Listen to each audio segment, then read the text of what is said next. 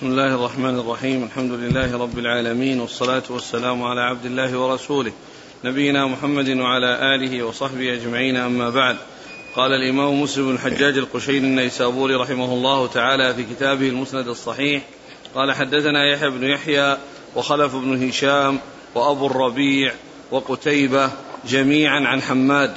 قال يحيى أخبرنا حماد بن زيد عن عمرو بن دينار عن طاووس عن ابن عباس رضي الله عنهما أنه قال وقت رسول الله صلى الله عليه وسلم لأهل المدينة ذا الحليفة ولأهل الشام الجحفة ولأهل نجد قرن المنازل ولأهل اليمن يلملم قال فهن لهن ولمن أتى عليهن من غير أهلهن ممن أراد الحج والعمرة فمن كان دونهن فمن أهله وكذا فكذلك حتى أهل مكة يهلون منها.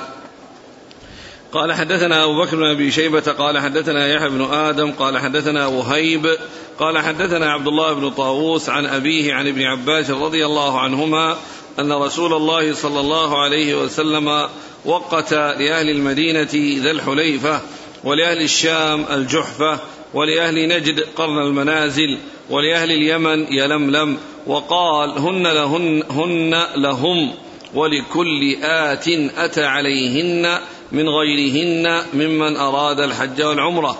ومن كان دون ذلك فمن حيث أنشأ حتى أهل مكة من مكة. بسم الله الرحمن الرحيم. الحمد لله رب العالمين. وصلى الله وسلم وبارك على عبده ورسوله نبينا محمد وعلى آله وأصحابه أجمعين. أما بعد فهذا الحديث عن ابن عباس رضي الله تعالى عنهما يتعلق بالمواقيت المكانية التي يحرم منها من اتجه إلى مكة يريد حجا أو عمرة. لأن الإحرام بالحج أو العمرة يكون من المواقيت التي وقتها رسول الله عليه الصلاة والسلام. وقد ذكرها في حديث ابن عباس هذا وهي أربعة مواقيت. المدينة ذي الحليفة وشام الجحفة ونجد قرن المنازل واليمن يلملم وهي لهذه لأهل هذه البلاد ولمن مر عليها من غير أهلها. مريدا حجا أو عمرة فإنه يحرم منها لأن الإنسان إذا كان له ميقات بأن يكون من أهل اليمن ولكنه كان في المدينة. فإنه يحرم ميقات المدينة. ولو جاء يعني مر يعني بالمدينة أو أو جاء يعني مر بالمدينة أو يحاذي ميقات المدينة فإنه يحرم من ميقات المدينة. ولهذا قال هن لهن ولمن أتى عليهن من غير أهلهن. يعني هذه المواقيت لأهل هذه البلاد ولمن أتى عليها من غير أهل هذه البلاد. فإنه يحرم من, من, من هذه المواقيت التي وقتها رسول الله صلى الله عليه وسلم. وقد ذكر مسلم رحمه الله هذا الحديث عن عباس وبدأ به لأنه أكمل ما جاء في يعني هذا الموضوع لأن حديث ابن عمر الذي جاء من طرق متعددة والذي بعد هذا عنده يعني لم يتلقى ميقات أهل اليمن منه مباشرة وإنما تلقاها من غيره تلقاه من غيره وعرفه من غيره وأما ابن عباس فإنه ذكر هذه المواقيت وأضافها إلى رسول الله عليه الصلاة والسلام. ولهذا ولهذا بدأ به. وقال لما قال هن لهن ولما عليهن غيرهن قال ومن كان دون ذلك فمن أهله. يعني الذي كان نازل بين المواقيت وبين مكة ميقاته بلده. فإنه لا يتجاوز ولده إلى مكة وهو يريد العمرة أو الحج إلا وقد أحرم من منزله. أو أحرم من, من, من, من, من أهله ومن بيته. وهكذا يعني كل ما كان بين الميقات ومكة سواء كان قريبا أو بعيدا يعني حتى ولو كان ما فيه إلا مسافة قصيرة بينه وبين مكة حتى أهل مكة من مكة. يعني أهل مكة يحرمون من مكة ولكن هذا للحج فقط ليس للعمرة. أهل, أهل مكة يحرمون بالحج من, من, من مكة. وأما بالعمرة فإنهم يخرجون إلى أدنى الحل. لأن النبي صلى الله عليه وسلم يعني أمر عائشة أن تخرج إلى التنعيم. وهذا يدل على أن العمرة بالنسبة لأهل مكة ومن كان فيها من غير أهل مكة أنها تكون من الحل لا تكون من الحرم. وأما الحج بالحرم بالحج فإنه يكون من الحرم. يعني إذا كان من أهل مكة يحرم من الحرم بالحج ويخرج إلى عرفة. ولهذا فإن كل كل من الحج والعمرة بالنسبة لأهل مكة يجمع فيه بين الحل والحرم. فالذي بمكة يحرم بالحج ويذهب إلى الحل وهو عرفة. والذي بمكة وهي عمرة يخرج للحل فيحرم منه ويدخل مكة. فيكون كل من من المعتمر والحاج من أهل مكة جمع بين الحل والحرم. جمع بين الحل والحرم. بالنسبة للحاج الحرم في البداية والحل في, في, في النهاية. وأما بالنسبة للعمرة الحل في البداية والحرم في النهاية. نعم. قال حدثنا يحيى بن يحيى وخلف بن هشام وأبو الربيع. أبو الربيع الزهراني. سليمان بن داود. وقتيبة عن حماد بن زيد عن عمرو بن دينار عن طاووس عن ابن عباس. نعم. قال حدثنا أبو بكر بن أبي شيبة عن يحيى بن آدم عن وهيب. بن خالد. عن عبد الله بن طاووس عن أبيه عن ابن عباس. نعم. قال وحدثنا يحيى بن يحيى قال قرأت على مالك عن نافع عن ابن عمر رضي الله عنهما أن رسول الله صلى الله عليه وسلم قال يهل أهل المدينة من ذي الحليفة وأهل الشام من الجحفة وأهل نجد من قرن. قال عبد الله وبلغني أن رسول الله صلى الله عليه وسلم قال ويهل أهل اليمن من يلملم. قال وحدثني زهير بن حرب وابن أبي عمر. قال ابن أبي عمر حدثنا سفيان عن الزهري عن سالم عن أبيه رضي الله عنه أن رسول الله صلى الله عليه وسلم قال يهل أهل المدينة من ذي الحليفة ويهل أهل الشام من الجحفة ويهل أهل نجد من قرن. قال ابن عمر رضي الله عنهما وذكر لي ولم أسمع أن رسول الله صلى الله عليه وسلم قال ويهل أهل اليمن من يلملم.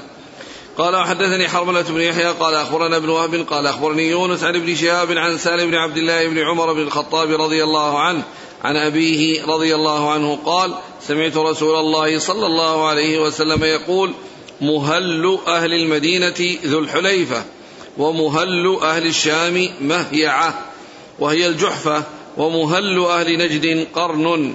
قال عبد الله بن عمر رضي الله عنهما وزعموا أن رسول الله صلى الله عليه وسلم ولم أسمع ذلك منه. قال ومهل أهل اليمن يلملم قال حدثنا يحيى بن يحيى ويحيى بن أيوب وقتيبة بن سعيد وعلي بن حجر. قال يحيى أخبرنا وقال الآخرون حدثنا إسماعيل بن جعفر عن عبد الله بن دينار أنه سمع ابن عمر رضي الله عنهما قال أمر رسول الله صلى الله عليه وآله وسلم أهل المدينة أن يهلوا من ذي الحليفة وأهل الشام من الجحفة وأهل نجد من قرن. وقال عبد الله بن عمر رضي الله عنهما وأخبرت أنه قال ويهل أهل اليمن من يلملم. هذه الأحاديث عن عبد الله بن عمر رضي الله عنهما تتعلق بالمواقيت وهي متفقة على أنه سمع من رسول الله صلى الله عليه وسلم ثلاث ثلاثة مواقيت ميقات المدينة ذي الحليفة وميقات الشام الجحفة وميقات نجد قرن المنازل. وكلها متفقة أيضا على أنه سمع ميقات يلملم ليس من النبي صلى الله عليه وسلم وإنما من غيره.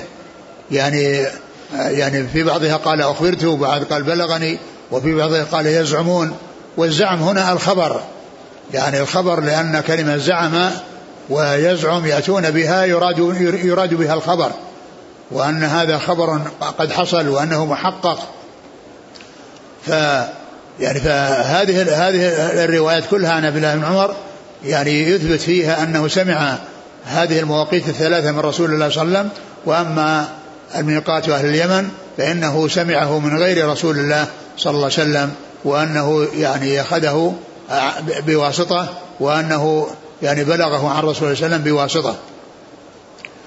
و يعني وهذه وهذه المواقيت ميقات المدينة وهو أبعدها أبعد المواقيت. المسافة فيه طويلة بينه وبين مكة. وميقات الجحفة وهو يعني قريب وليس بعيد. وكذلك ميقات اليمن وميقات وهي متقاربة. يعني هذه المواقيت الثلاثة متقاربة. وأما ميقات المدينة فهو أبعدها وهو أطولها مسافة و والمراد بنجد في الحديث الأماكن المرتفعة. يعني كل ما كان من جهة الجنوب أو الشرق من الأماكن المرتفعة فيقال لها نجد. وأما من يأتي إلى إلى من اليمن من الساحل من تهامة فميقاته يلملم وأما من يأتي من الجبال فإن ميقاته قرن المنازل. وسواء كان جاء من جهة الجنوب أو من جهة الشرق. يعني الأماكن المرتفعة هذه يقال لها نجد. وليس المقصود بنجد نجد المعروف الآن الذي هو بلاد نجد والتي اشتهرت بهذا الاسم في الأزمان المتأخرة وإنما المقصود بها الأماكن المرتفعة. يعني مثل الطائف ومثل ما وراءه. يعني من الأماكن التي يعني فوق هذه الجبال وكل ما كان يأتي من هذه الجهة من أماكن مرتفعة فميقاته قرن قرن, قرن المنازل. نعم. طائف الآن فيها وادي محرم. نعم هو يعني آه، آه، اتخذوه يعني لما كانت الطائف يعني له طريقان الطريق اللي يذهب إلى السيل يعني الذي هو من قرن المنازل وهو موجود يعني في طريق يذهب إلى السيل.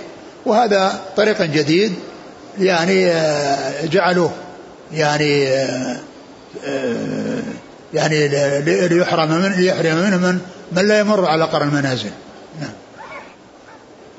قال حدثنا يحيى بن يحيى عن مالك عن نافع عن ابن عمر. قال وحدثني زهير بن حرب وابن أبي عمر. هو محمد بن يحيى بن أبي عمر العدني المكي. عن سفيان عن الزهري. سفيان بن عيينة. عن إذا سالم. جاء سفيان يروي عن الزهري فهو بن عيينة. عن عن سالم عن أبيه. نعم. قال وحدثني حرملة بن يحيى عن ابن وهب. عبد الله بن وهب. عن يونس عن ابن شهاب. يونس بن يزيد الأيلي. عن سالم شهاب بن شهاب محمد بن مسلم بن عبد الله الزهري. قال حدثنا يحيى بن يحيى ويحيى بن أيوب وقتيبة بن سعيد وعلي بن حجر عن إسماعيل بن جعفر عن عبد الله بن دينار عن ابن عمر. نعم. قال حدثنا إسحاق بن إبراهيم قال أخبرنا روح بن عبادة قال حدثنا ابن جريج قال أخبرني أبو الزبير أنه سمع جابر بن عبد الله رضي الله عنهما يسأل عن عن المهل. فقال سمعت ثم انتهى فقال أراه يعني النبي صلى الله عليه وسلم. قال وحدثني محمد بن حاتم وعبد بن حميد كلاهما عن محمد بن بكر.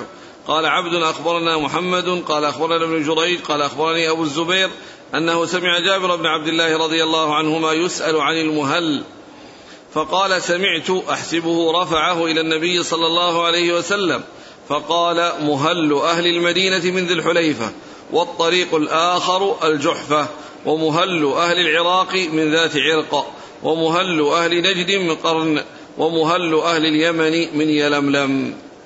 نعم. انتهى حديث جابر؟ نعم. ثم ذكر حديث جابر بن عبد الله الأنصاري رضي الله تعالى عنهما الذي فيه عدم التصحيح.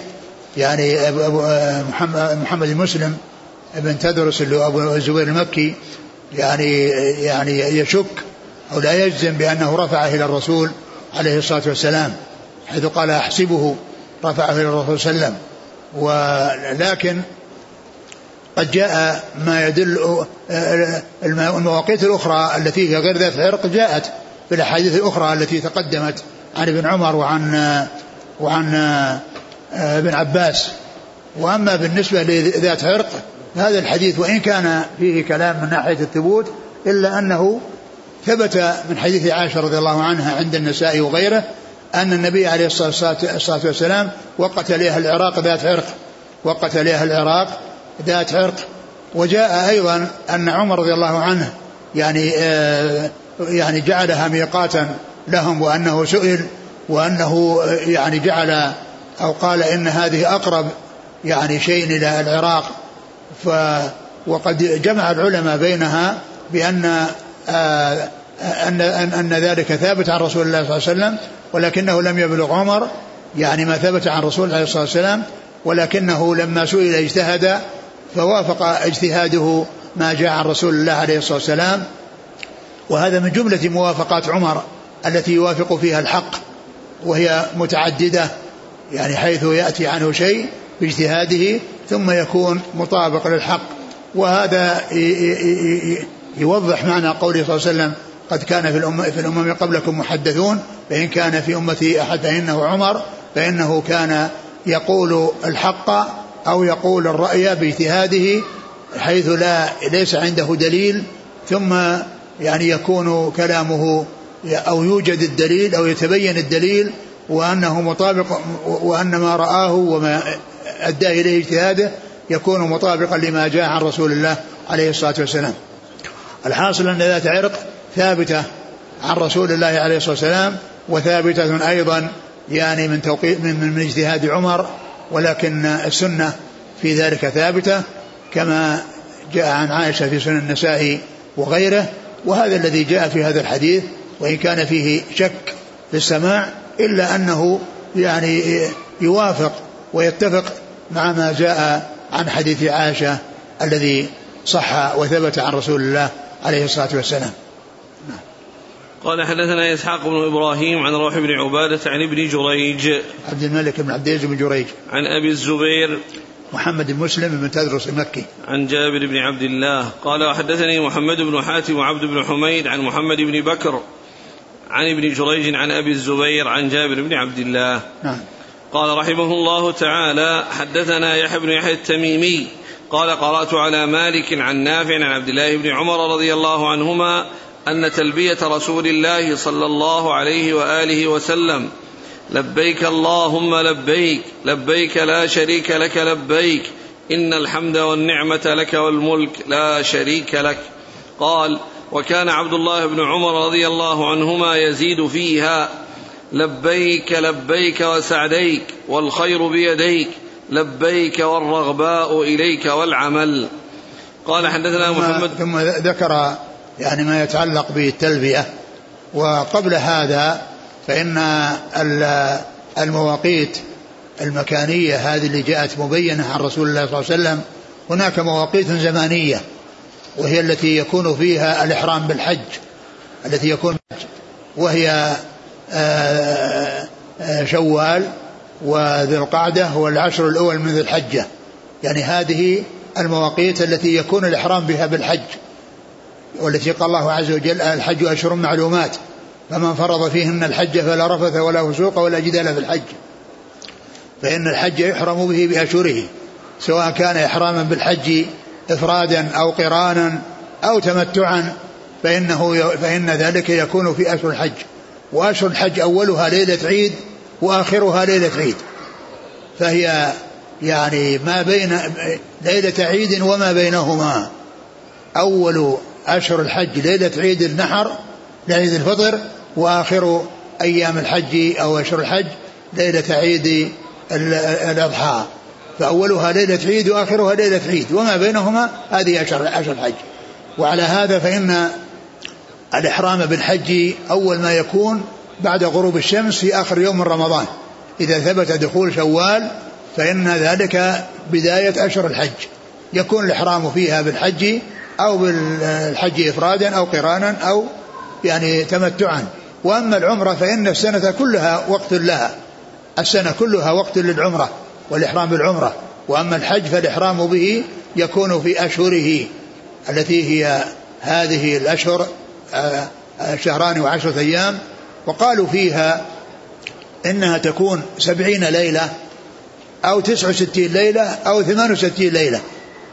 فتكون سبعين ليلة إذا كمل شهر شوال وذي القعدة. فتكون سبعين ليلة. وإذا نقص أحدهما صارت تسع وستين ليلة. وإن نقص جميعا صارت ثمانية وستين ليلة. صارت ثمانية وستين ليلة إذا نقص جميعا. فالإحرام بالحج يكون فيهما. وإذا طلع الفجر من ليلة العيد انتهى وقت الحج وانتهى وقت الوقوف. ومن وصل إلى مكة وقد أحرم بعد طلوع الفجر ولم يقف بعرفة فإنه فاته الحج في هذه السنة. وإذا كان معتمرا يعني إذا كان متمتعا بإحرام بالعمرة فإنه يؤدي العمرة. وانتهى وإذا كان محرما بحج فإنه يفسخ إحرامه إلى عمرة ويأتي بالعمرة ويكملها ويكون الحج قد فاته لأن الحج يعني لا يكون يعني إلا في أشهره وإذا خرجت أشهره التي هي آخر آخرها فجر ليلة عيد النحر فإن الحج قد فات من لم يصل إلى مكة ولم يقف بعرفة قبل يعني هذا الوقت الذي هو فجر يوم فجر يوم النحر.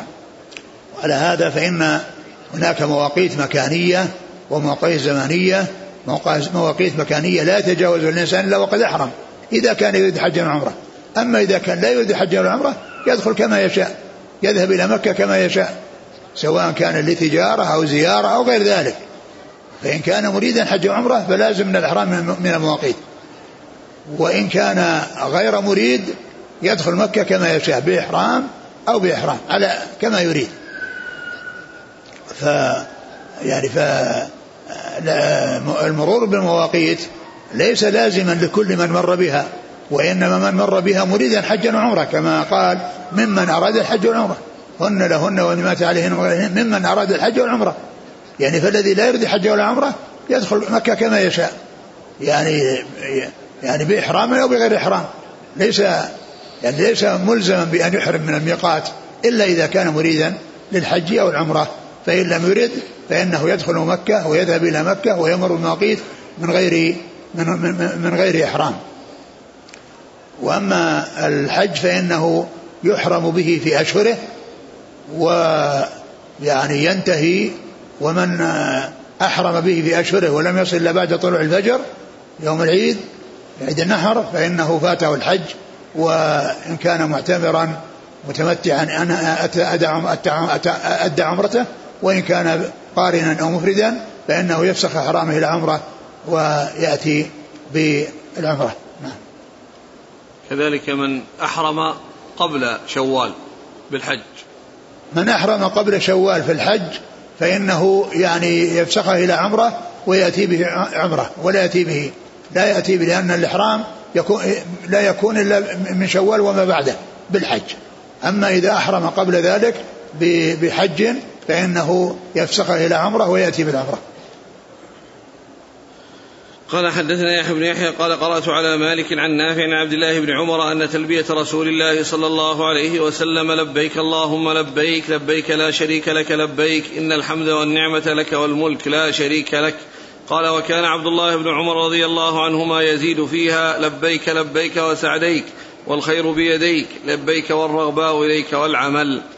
قال حدثنا محمد بن عباد قال حدثنا حاتم علي بن إسماعيل عن موسى بن عقبة عن سالم بن عبد الله بن عمر ونافع مولى عبد الله وحمزة بن عبد الله عن عبد الله بن عمر رضي الله عنهما أن رسول الله صلى الله عليه وسلم كان إذا استوت به راحلته قائمة عند مسجد ذي الحليفة أهل فقال لبيك اللهم لبيك لبيك لا شريك لك لبيك إن الحمد والنعمة لك والملك لا شريك لك قالوا وكان عبد الله بن عمر رضي الله عنهما يقول هذه تلبية رسول الله صلى الله عليه وسلم.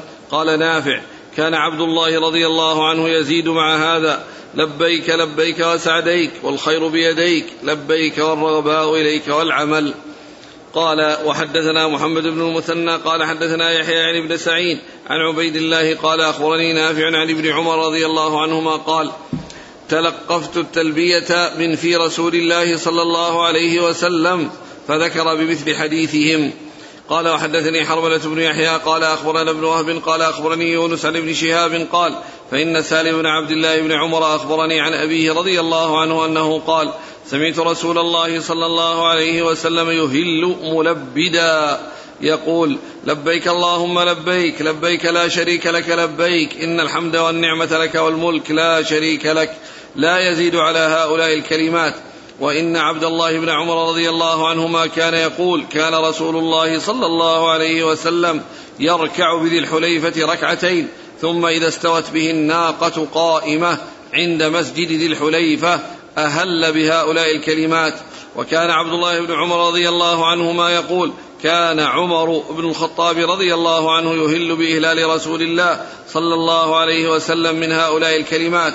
ويقول لبيك اللهم لبيك لبيك وسعديك والخير في يديك لبيك والرغباء إليك والعمل.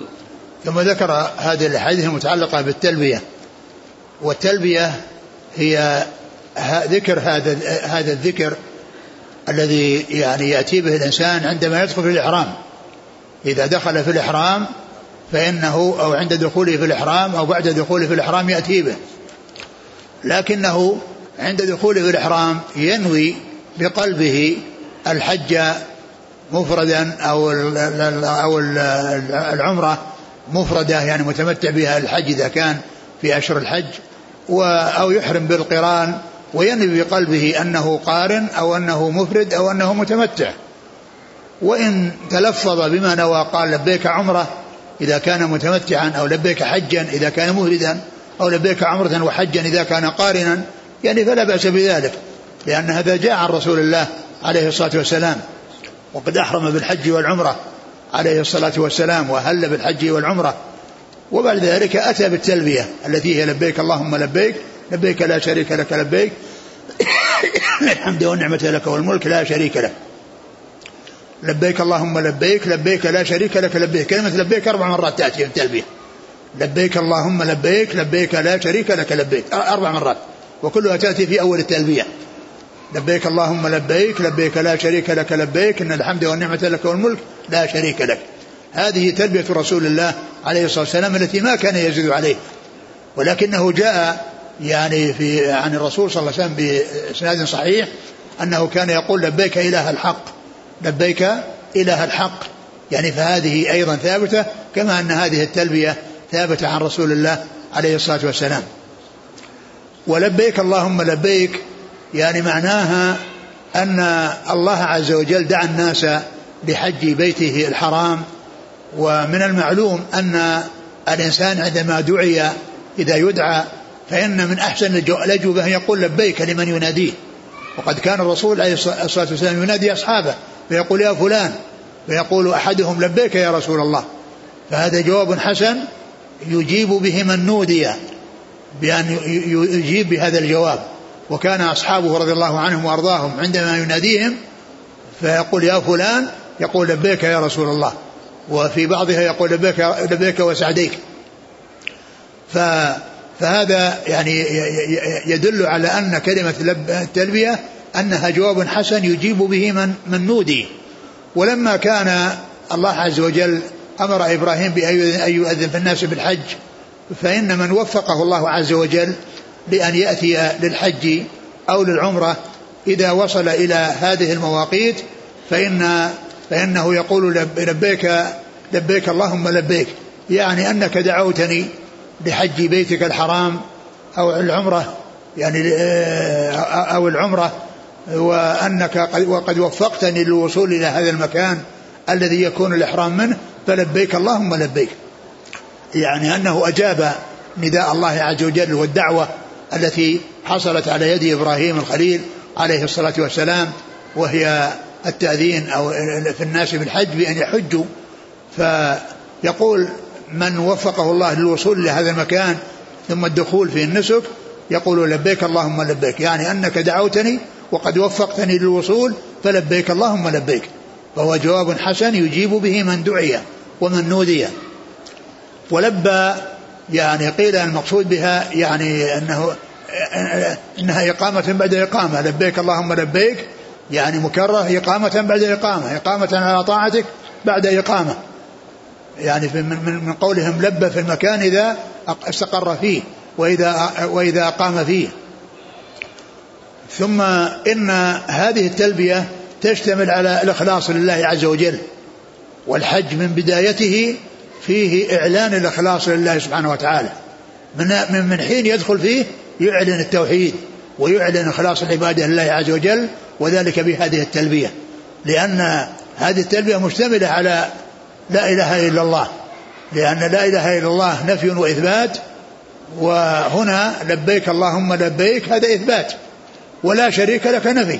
فهي مثل لا إله إلا الله. كلمة لبيك اللهم لبيك لا شريك لك هي تعادل لا إله إلا الله.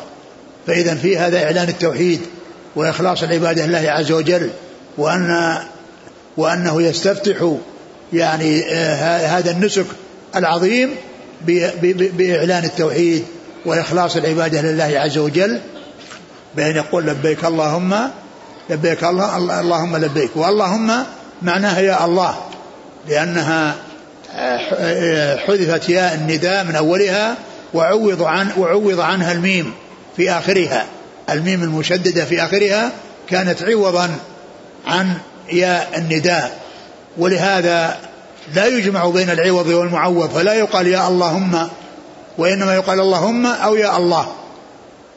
إلا في الشعر وضرورة الشعر فإنه يأتي الجمع بينهما.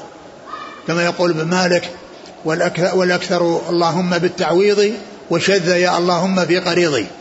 والأكثر اللهم بالتعويض يعني تعويض يا النداء بميم المشدد في الآخر وشذ يا الله يا اللهم يا الجمع بين العوض والمعوض وهو ياء والميم المشددة في قريض يعني في الشعر.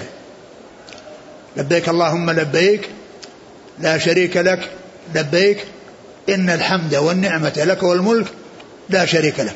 ثم إنه بعد ذلك في آخره يثني على الله عز وجل ويعظمه ويعترف ويقر بأنه مالك الملك وأنه المتصرف في الكون كيف يشاء وأنه صاحب النعم الظاهرة والباطنة وما بكم من نعمة فمن الله وأنه المحمود على هذه النعم وعلى كل ما يتفضل الله به على عباده إن الحمد والنعمة لك والملك.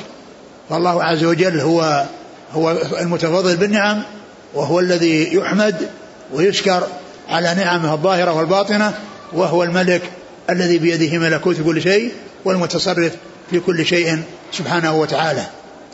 وكان ابن عمر رضي الله عنه وجاء كذلك عن عمر كما في بعض هذه الروايات أنه كان يزيد يعني لبيك وسعديك لبيك والخير بيديك والرغباء إليك والعمل يعني يزيد على تلبية الرسول عليه السلام بهذه التلبية والاتيان بها جائز ولكن الاقتصار على ما جاء عن الرسول صلى الله عليه وسلم أولى.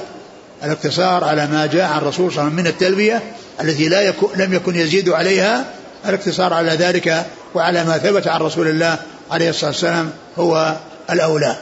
نعم وش يقول؟ فيه؟ ما معنى سعديك؟ سعديك يعني قيل إنها يعني مبنية على لبيك وهي لا تأتي وحدها مفردة وإنما تأتي يعني معطوفة على لبيك. فلا يقال سعديك ابتداء أو انفرادا وإنما يتابعها مع مع لبيك. يعني معنى سعديك قيل إسعادا بعد إسعاد أو مساعدة على طاعتك بعد مساعدة. نعم.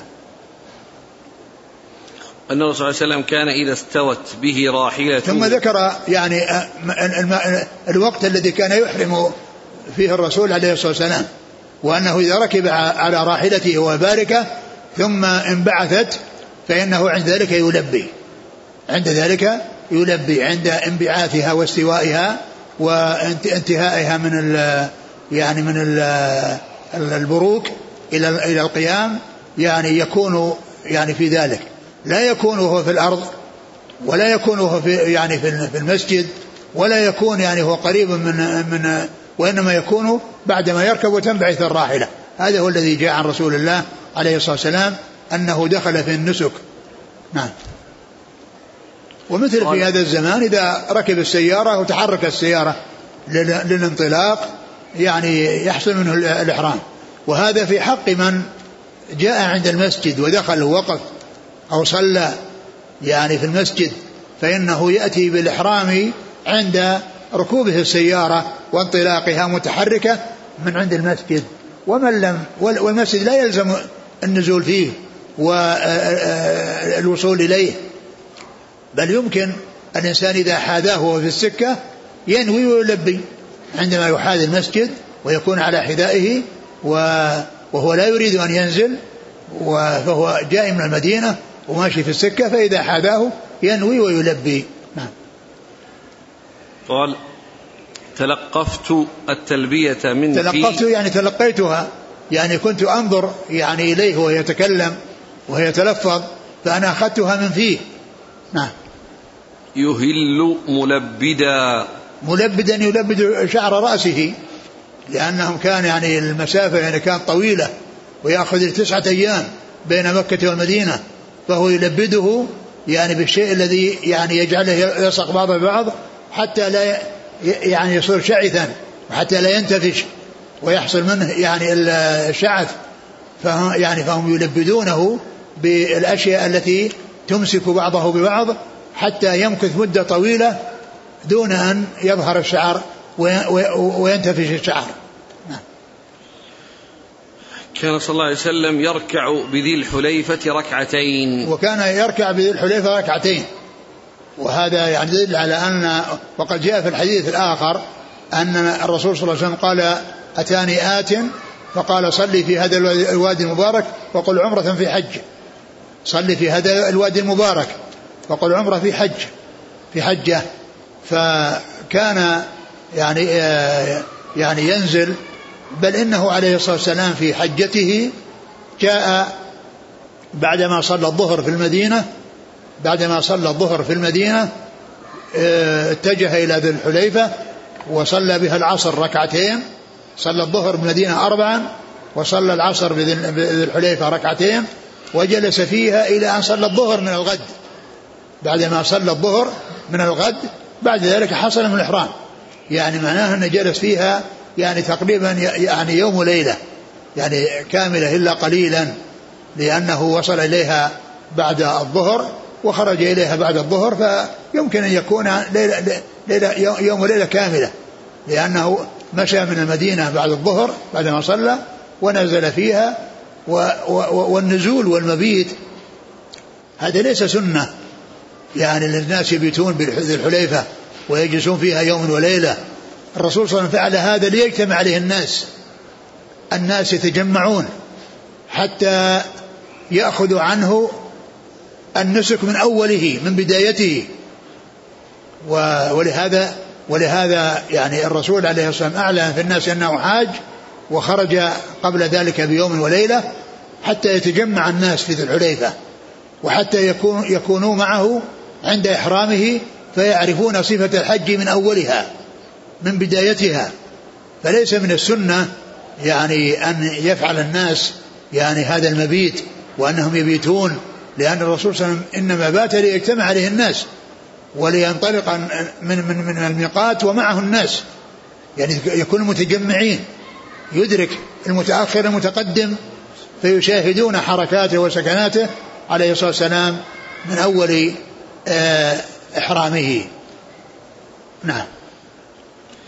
قال حدثنا يحيى بن يحيى عن مالك عن نافع عن ابن عمر قال حدثنا محمد بن عباد عن حاتم بن إسماعيل عن موسى بن عقبة عن سالم ونافع وحمزة بن عبد الله عن عبد الله بن عمر. يعني ابنان ومولى. نعم. قال وحدثنا محمد بن مثنى عن يحيى بن سعيد. يحيى بن سعيد القطان. عن عبيد الله. العمري عبد عبيد الله بن عمر العمري المصغر. عن نافع عن ابن عمر. نعم. قال وحدثني حرملة بن يحيى عن ابن وهب عن يونس عن ابن شهاب عن سالم عن عبد الله بن عمر. نعم.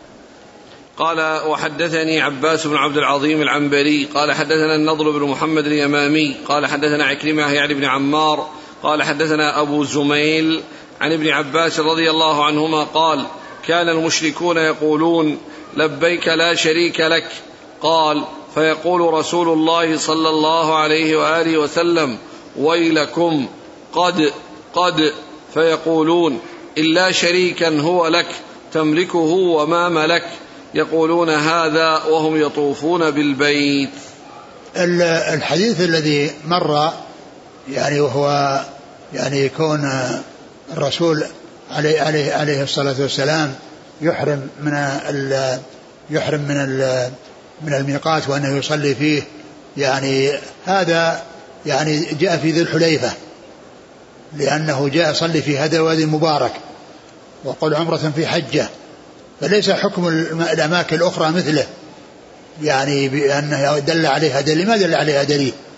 وبعض العلماء أجازها يعني كما حصل في ذي الحليفة.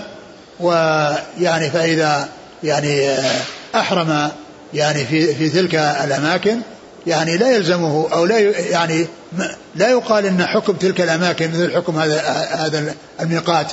لأن هذا الميقات قال فيه الرسول قال قال الرسول قال أنه أتى هذا وقال صلي في هذا المبارك وقول عمره في حجة فلا يكون غيره مثله فلا يقال أن الطواف أو أن الحرام يعني له سنة أنه ما يكون إلا بعد ركعتين وهذا مستحب بالنسبة لذي الحليفة أما في غيره ما جاء شيء يدل عليه نعم.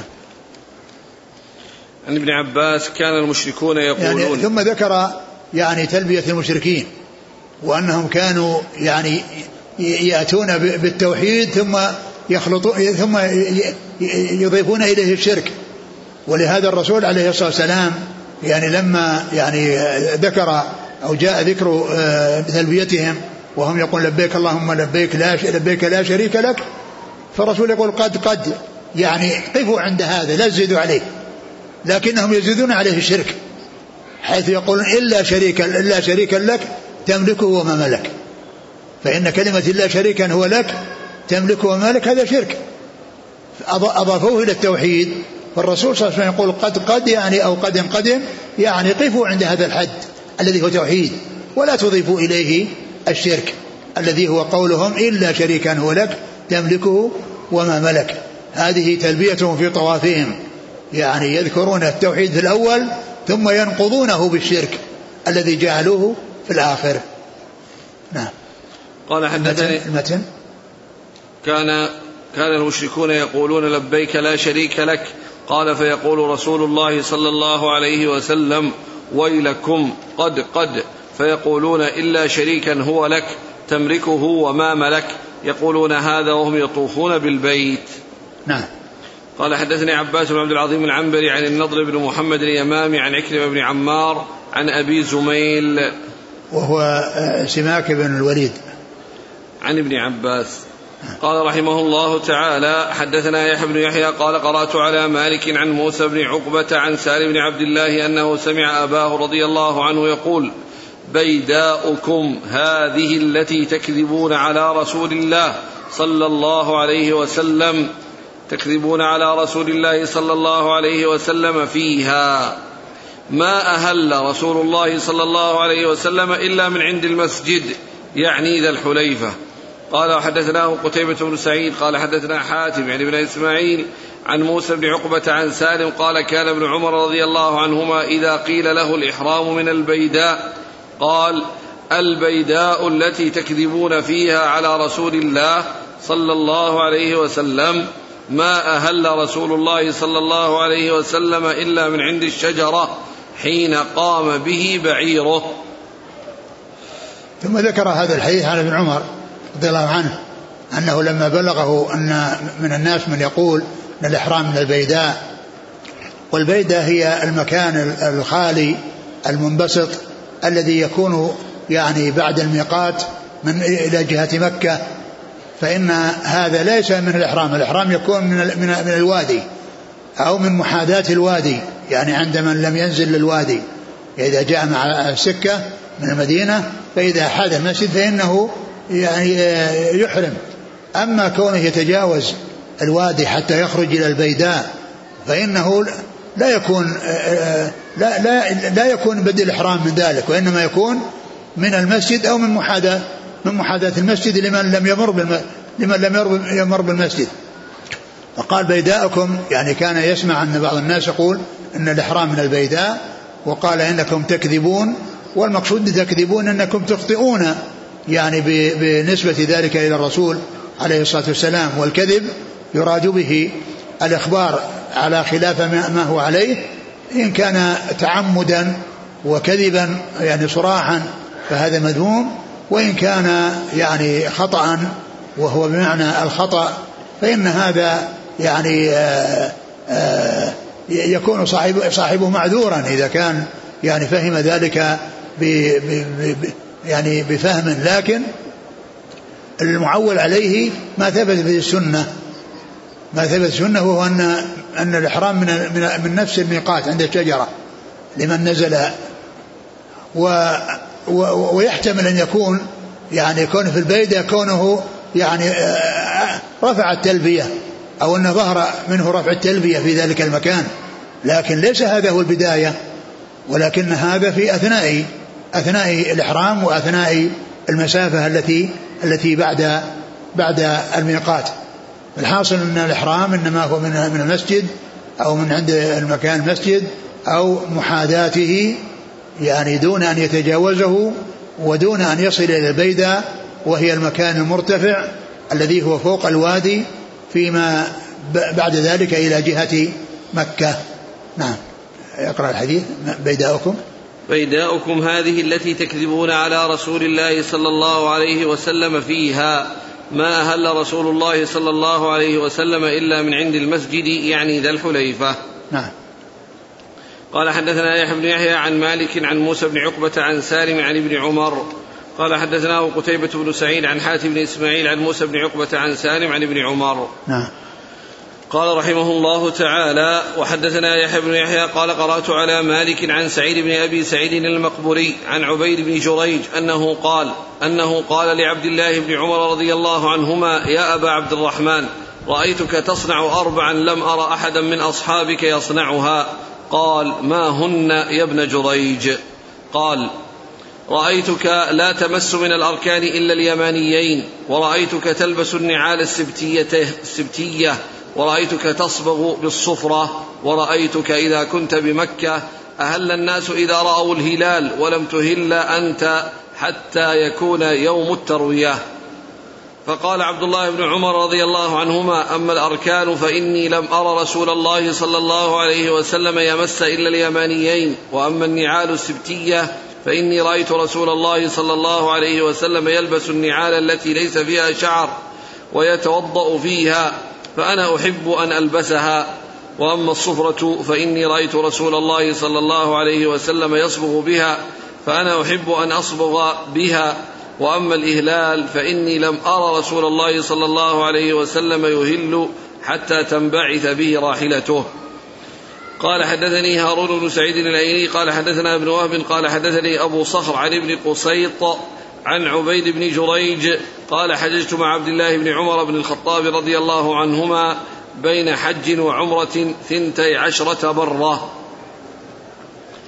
فقلت يا أبا عبد الرحمن لقد رأيت منك أربع خصال وساق الحديث بهذا المعنى إلا في قصة الإهلال فإنه خالف رواية المقبري فذكره بمعنى سوى فذكره بمعنى سوى ذكر بمعنى سوى ذكره إياه. قال وحدثنا أبو بكر بن شيبة قال حدثنا علي بن مسهر عن عبيد الله عن نافع عن ابن عمر رضي الله عنهما قال كان رسول الله صلى الله عليه وسلم إذا وضع رجله في الغرز وانبعثت به راحلته قائمة أهل من ذي الحليفة. قال وحدثني هارون بن عبد الله قال حدثنا حجاج بن محمد قال قال ابن جريج أخبرني صالح بن كيسان عن نافع عن ابن عمر رضي الله عنهما أنه كان يخبر أن النبي صلى الله عليه وآله وسلم أهل حين استوت به ناقته قائمة. قال وحدثني حرملة بن يحيى قال أخبرنا ابن وهب قال أخبرني يونس عن ابن شهاب أن سالم بن عبد الله أخبره أن عبد الله بن عمر رضي الله عنهما قال رأيت رسول الله صلى الله عليه وسلم ركب راحلته بذي الحليفة ثم يهل حين تستوي به قائمة. ثم ذكر هذه الأحاديث عن عبد الله بن عمر رضي الله تعالى عنهما المتعلقة بأنه سئل عن أربع أنه كان يعملها. قال لم أرى أحدا من من أصحابك. لم أرى أحدا. نعم لم أرى أحدا من أصحابك يصنعها. لم أرى أحد من أصحابك يصنعها. يعني لعل المقصود أنه لم يصنعها مجتمعة. فلا يعني ذلك أنهم لا يفعلونها كلها ولكنه يعني أنه اتفق له أنه كان يجمع بينها وغيره يعني عرف عنه هذا أو هذا أو هذا لكن يعني لم يعرف أنها حصلت لغيره مجتمعة وتحقق هو يعني من من من حصولها من عبد الله بن عمر مجتمعة. وهي قوله إنك لم أرك تستلم من الأركان إلى الركنين اليمانيين. ولا وأن وأنك تصبغ بالصفرة وأنك إيش الثالث؟ تلبس النعال السبتية تلبس النعال السبتية. وأنك تهل يعني في يوم التروية ويعني غيرك يهلون في أول في أول ذي الحجة. فأجابه عن هذه الأربعة هذه الأربع وقال أما الأركان فإن أنني لم أرى النبي يستلم من الأركان إلا الركنين اليمانيين وهما الركن الذي فيه الحجر الأسود والركن الذي قبله وهما من جهة اليمن وهما من جهة اليمن فلهذا يقال لهما اليمانيين ويقال للجهة الركنين من جهة الحجر يقال الشاميين يقال للركنين اللي من جهة الحجر يقال لهما الشاميين. والذين في في الذي في جهة الجنوب الحجر الأسود والركن الذي قبله عندما يطوف الإنسان ويعني يقبل على الحجر الأسود في آخر شوطه آخر ركن يمر به هو الركن اليماني ثم الحجر الأسود فلم قال لم أرك تستلم يعني إلا هذين الركنين. فقد فقال أخبر فأخبر قال إني لم أرى النبي صلى الله عليه وسلم يستلم يستلم إلا هذين الركنين. لم يستلم لم أرى النبي يستلم إلا هذين الركنين. يعني ما كان يستلم بقية الأركان أو الركنين الباقيين. ولهذا جاء يعني عن بعض الصحابة أنه لما قيل له يعني رأى شخص يستلم الأركان كلها قال لماذا؟ قال ليس من البيت شيء مهجور. قال لقد كان لكم في رسول الله أسوة حسنة. لقد كان لكم في رسول الله أسوة حسنة. الذي فعل الرسول يفعل والذي ترك الرسول يترك. ثم عمر رضي الله عنه لما كان يطوف بالبيت ومعه يعلى بن أمية قال فلما تجاوزنا الركن الذي يعني له الحجر الأسود وأقبلنا على الركن الذي يليه من جهة الحجر أخذت بيد عمر ليستلم يعني هذا الركن فالتفت إلي وقال لماذا؟ قال لتستلم قال أحججت مع رسول الله صلى الله عليه وسلم؟ قال قلت نعم قال هل رأيته استلمه؟ قال لا قال إذا نمضي. يعني معناها أن القضية هي اتباع هو فعل ما فعله الرسول عليه الصلاة والسلام. فابن عمر يقول أني لم أرى أن مسلم يستلم إلا هذين الركنين اليمانيين. وأما النعال السبتية فهي فكنت أستعملها لأن الرسول يستعملها. والنعال السبتية هي التي دبغت وذهب صوفها وذهب في صوفها يعني فليس لها صوف.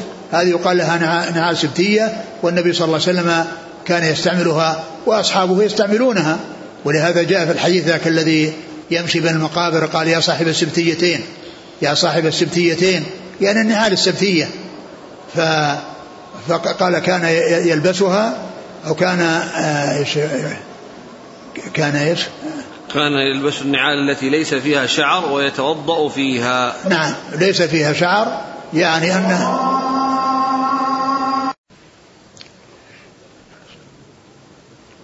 كان يلبس النعال السبتية ويتوضأ بها. يعني معنى ذلك أنه كان يستعملها ويلبسها ويتوضأ بها. قيل معناه أنه كان يعني يتوضأ ويجعل يجعل رجليه فيها وهي مبلولة. وإن توضأ يعني بها وهي على الرجل فمعلوم أن أن ذلك سائغ ولكن يعني يكون ذلك مع استيعاب. ولا شك أن هذا لابد منه استيعاب الرجل يعني غسلا يعني في داخلها وظاهرها. فإما أن يكون يتوضأ خارجها ويدخل ويلبس ويلبسها والرجل مبلولة أو أنه يتوضأ ويعني وهي في الرجل ولكنه يوصل الماء إلى جميع أجزائها يعني آه، أسفلها وأعلاها.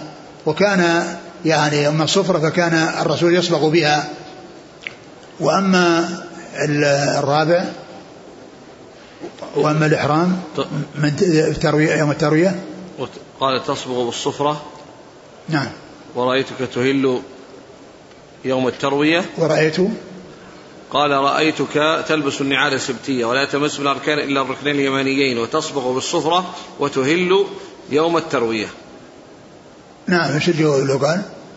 أما وأما وأما الإهلال قال إذا ورأيتك إذا كنت بمكة أهل الناس إذا رأوا الهلال ولم تهلل أنت حتى يكون يوم التروية.